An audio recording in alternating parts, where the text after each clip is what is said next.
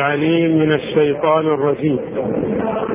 بسم الله الرحمن الرحيم، والحمد لله رب العالمين، والصلاة والسلام على أشرف الخلق سيدنا ونبينا محمد وآله أجمعين الطيبين الطاهرين.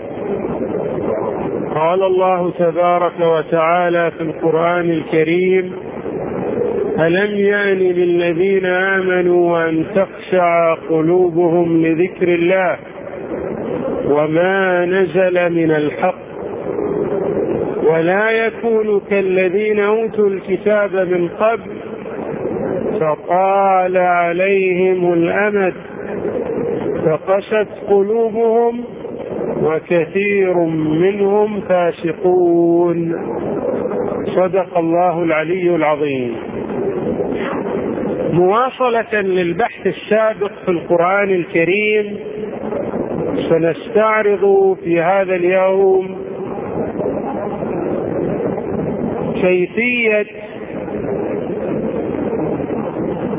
الكيفية التي أشارت إليها الروايات لقارئ القرآن الكريم. لقد استعرضت الروايات مجموعة من الآداب لقارئ القرآن الكريم، وركزت على بعض الخصائص والسمات التي يجب أن تتوافر للقارئ ولمن يريد أن يكون من أهل القرآن.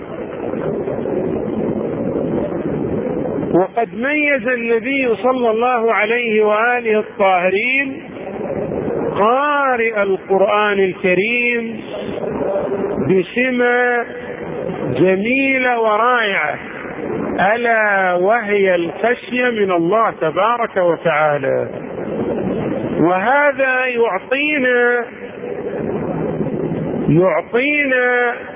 ما يشير إليه القرآن الكريم في بعض المواضع. مثلا القرآن الكريم أشار إلى أن الصلاة توجب الخشية من الله تبارك وتعالى. العلم أيضا يوجب الخشية من الله تبارك وتعالى. فإذا كان العلم يوجب الخشية من الله، إنما يخشى الله من عباده العلماء.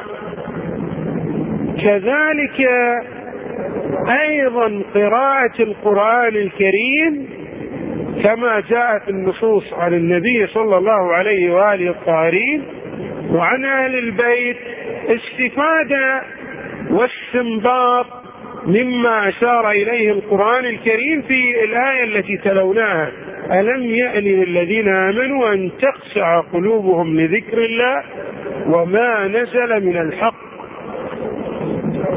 فيقول النبي صلى الله عليه وآله إذا قيل له: من هو القارئ أو من القارئ للقرآن الكريم؟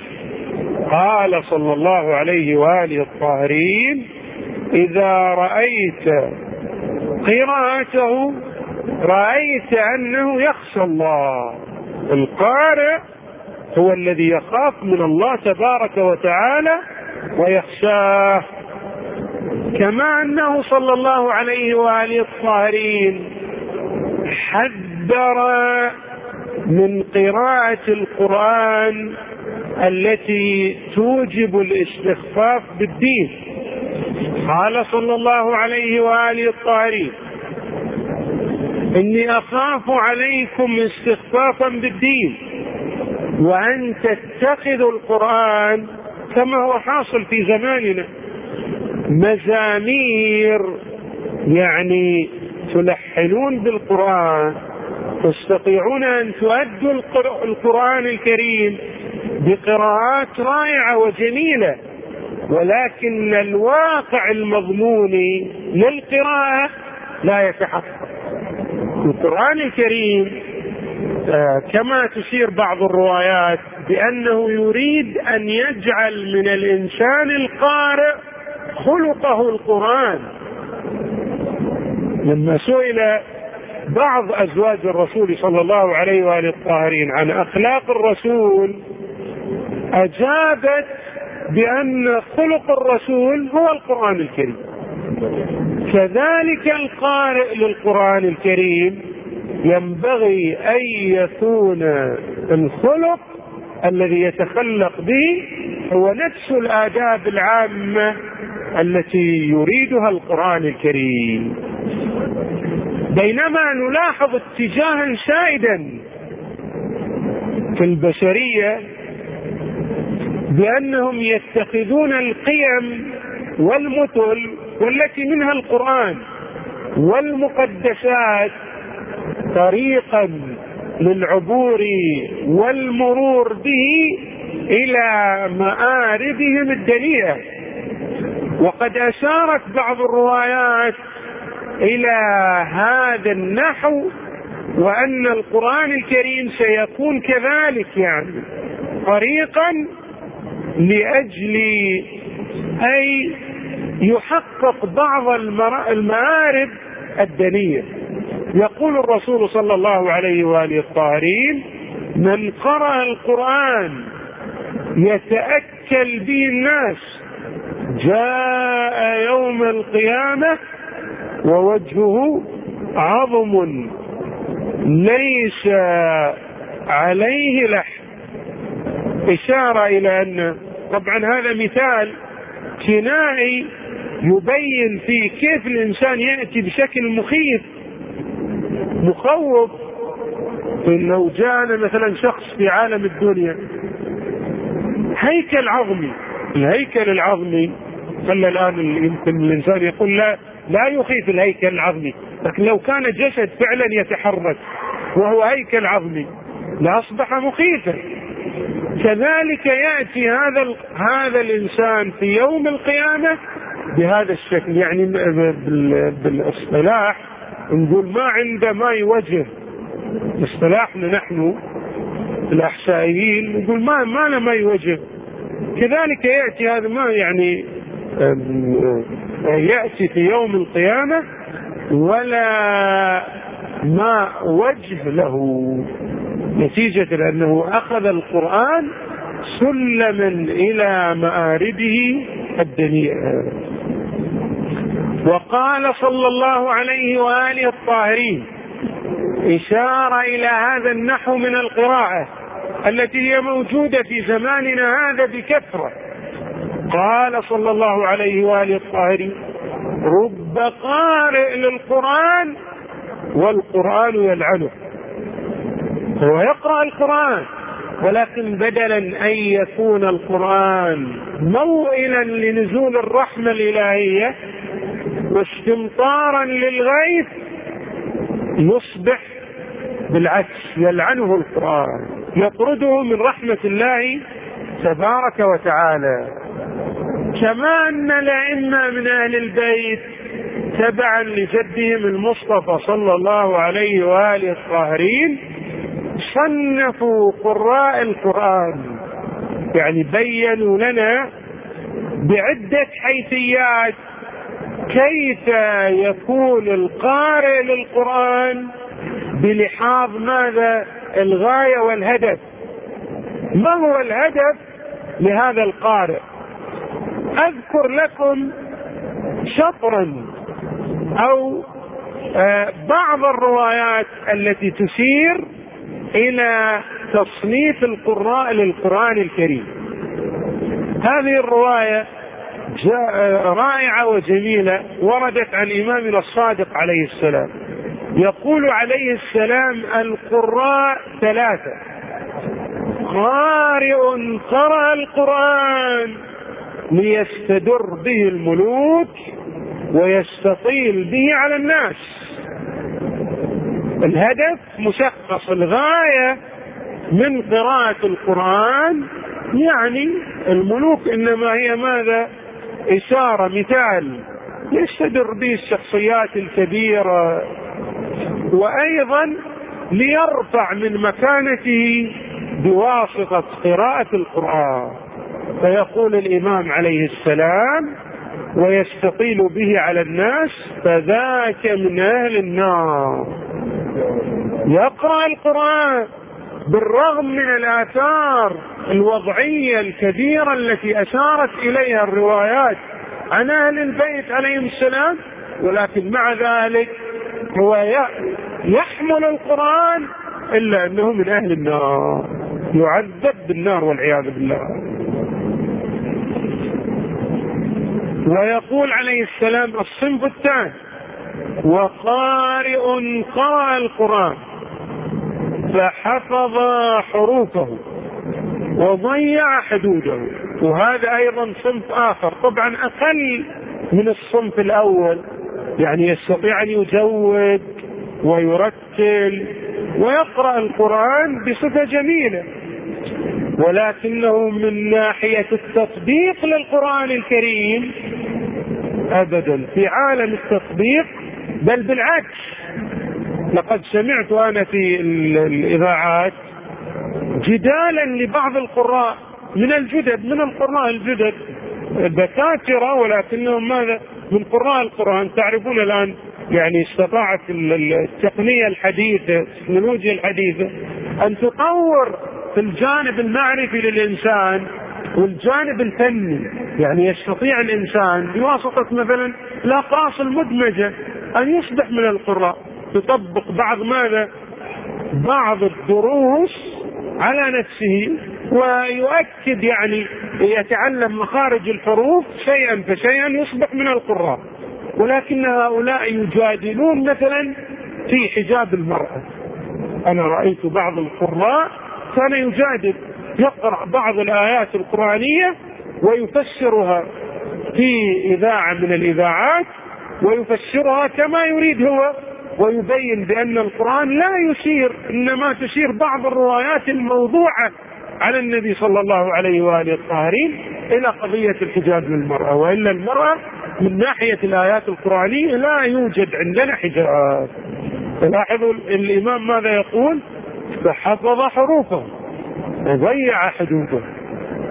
وحافظ يستطيع أن يؤدي قراءة القرآن، وهذا مشكلة كبيرة طبعا على عامة الناس. يعني يمكن بالنسبة لنا نحن أتباع أهل البيت أقل، هذا لا يؤثر علينا إلا بتأثير قليل، بعد الجيل الحديث طبعا الشباب يمكن يؤثر عليه، ولكن أعتقد أن الجيل الماضي اللي بسني أو أكبر مني لا يستطيع هؤلاء يؤثروا عليه، ولكن الجيل الحديث لأنه يتربط يعني نصف ثقافته ثقافة من التلفاز وجرائد ومجلات، يمكن يؤثر عليهم هؤلاء. ولكن بالنسبة لغير أتباع مدرسة أهل البيت أعتقد أنه إذا رأى بأن هذا القارئ يقرأ القرآن بهذه الكيفية الطيبة والحسنة بالتأكيد سيؤثر عليه هذا، ثم يفسر القرآن أيضا بمنطق عذب وجميل من ناحية الألفاظ، فهذا راح يتأثر، وفعلا يصبح هذا اتجاه عام بأن القرآن لا يشير في بعض آيه الكريمة إلى الحجاب، يعني يصبح اتجاه. وقضية الاستدلال بهذا النمط يعني هذا عام، ولقد أشار إليه الإمام أمير المؤمنين عليه السلام في بعض كلماته. مثلا لو أردنا الآن الشخص قد يرى مثلا شخصا كبيرا، يعني شخصية مهابة أو صاحب مكانة كبيرة، يقول إذا أنت ما تطابق أعمالك أعمال ذلك الشخص، فبالتأكيد الميزان للحق هو مطابقة ذلك الشخص الكبير أو صاحب تلك المكانة المرموقة. فإذا كان ذلك المفسر أو القارئ للقرآن يدلي ببعض الآيات المخالفة لحدود القرآن سيؤثر تأثيرا يعني كبيرا. نعم، يقول فذاك أيضا من أهل النار وقارئ الصنف الثالث وقارئ قرأ القرآن فاستتر به تحت برنسه فهو يعمل بمحكمه.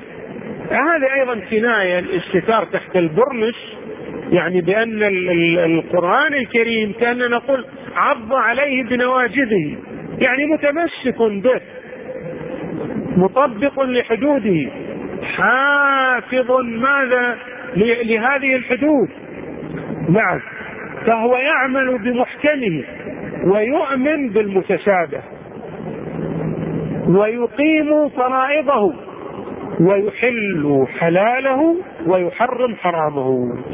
ثم يقول الإمام عليه السلام، الإمام الصادق، فهذا ممن ينقذه الله من مضلات الفتن. الأثر الوضعي الأول سوف ينعكس على هكذا نمط من القراء أنه لن يتأثر بالفتن التي تحدث في عالم الدنيا. الإنسان معرض للافتتان والابتلاءات الكثيرة التي تمحق دينه والعياذ بالله. هذا يستطيع أن يحفظ دينه بواسطة ماذا؟ هكذا نمط من القراءة، يعني يحفظ الحدود، يرجع المتشابهات، المتشابه من آية القرآن إلى المحكمات. وإذا كان الأمر كذلك فأول أثر وضعي سينعكس على هكذا نمط من القراء أن الله تبارك وتعالى ينقذه من مضلات الفتن. ثم يقول الأثر الثاني يأمن في يوم القيامة، يكون من أهل الجنة. الأثر الثالث أنه يصبح كالأنبياء والرسل، يشفع لمن يشاء، يعني له حق الشفاعة. كما أن بعض الآثار ربطت الحسنات، نحن نسمع في الروايات أن من قرأ القرآن فله كذا، من استمع إلى آية من آيات القرآن فله كذا، هذه بشرائط. من جملة الشرائط أن استماع آية القرآن من قارئ يطبق لحدود القرآن. يمكن أنت تستفيد من قراءة القرآن، ولكن قد يصبح القارئ هذا ماذا؟ سبيلا وطريقا لإضلالك ولهدايتك إلى النار والعياذ بالله. يقول النبي صلى الله عليه وآله الطاهر: يدفع عن قارئ القرآن بلاء الدنيا. الأثر هذا أيضا من الآثار الوضعية، الذي يقرأ القرآن ويطبق حدود القرآن هناك يعني ابتلاءات في الدنيا، زلازل، أمراض كثيرة تصيب الإنسان نتيجة لبعض العثرات والذنوب، كما في القرآن الكريم: ما أصابكم من مصيبة فبما كسبت أيديكم ويعفو عن كثير. العفو أيضا بواسطة أسباب، من جملة الأسباب أعمال الطاعة، ومن أهم أعمال الطاعة التي تدفع الآثار السلبية للذنوب والعثرات التمسك بالقرآن الكريم. ويدفع عن مستمع القرآن بلاء الآخرة، لكن المستمع لمن؟ للقارئ المطبق لحدود القرآن. وعنه صلى الله عليه وآله الطاهرين: من استمع إلى آية من كتاب الله كتبت له حسنة مضاعفة، ومن تلا آية من كتاب الله كانت له نورا في يوم القيامة. لكن هذا أيضا الاستماع والتلاوة بتطبيق الحدود. وهناك جملة من الروايات طبعا تدور في هذا الفلك، لم أشأن أستعرض يعني كل الروايات الواردة في هذا الخصوص، وإنما أوردت شطرا منها. أسأل الله تبارك وتعالى أن يجعلنا من الحافظين لحدود القرآن، ومن الذين يقرؤون القرآن ابتغاء وجهه ولنيل مرضاته. وآخر دعوانا أن الحمد لله رب العالمين، صلى الله وسلم وزاد وبارك على سيدنا ونبينا محمد وآله.